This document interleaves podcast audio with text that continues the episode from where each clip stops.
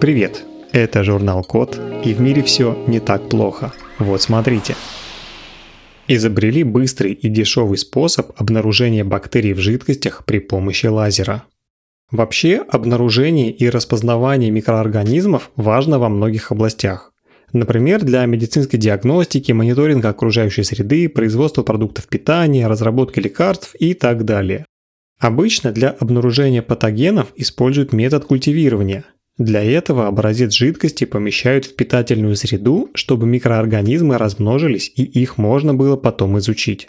Единственный момент, что с помощью современных лабораторных протоколов легко получается культивировать только примерно 2% всех бактерий. При этом процесс может длиться от нескольких часов до нескольких дней. Например, культивирование туберкулеза занимает 40 дней. Часто это слишком долго. В Стэнфорде нашли способ быстро обнаруживать бактерии при помощи лазера. Для этого технологию струйной печати 40-летней давности объединили с технологиями наночастиц и нейросетей. Сначала, используя принципы струйной печати, создают тысячи крошечных точек образца жидкости, например, крови.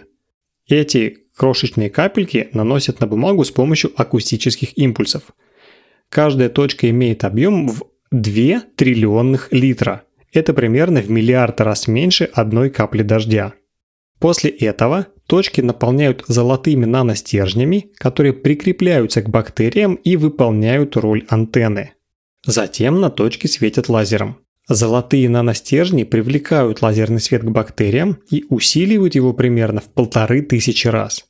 Из-за этого бактерии начинают отражать свет, и при этом отражение уникальны для каждого вида бактерий. Нейросеть с машинным обучением сравнивает несколько спектров, отраженных от каждой точки, и определяет характерные признаки бактерий. То, что каждая бактерия светит в своем спектре, про это знали давно. Но только сейчас научились выявлять эти оптические отпечатки среди всего массива света, который отражается от каждой капли. Таким образом, можно не только быстро и недорого узнать о наличии бактерий в жидкости, но и определить, какие именно там бактерии.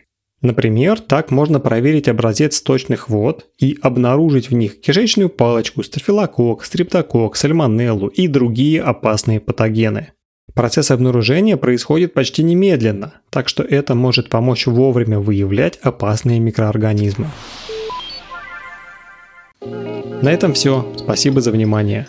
Заходите на сайт thecode.media и подписывайтесь на нас в социальных сетях. С вами был Михаил Полянин.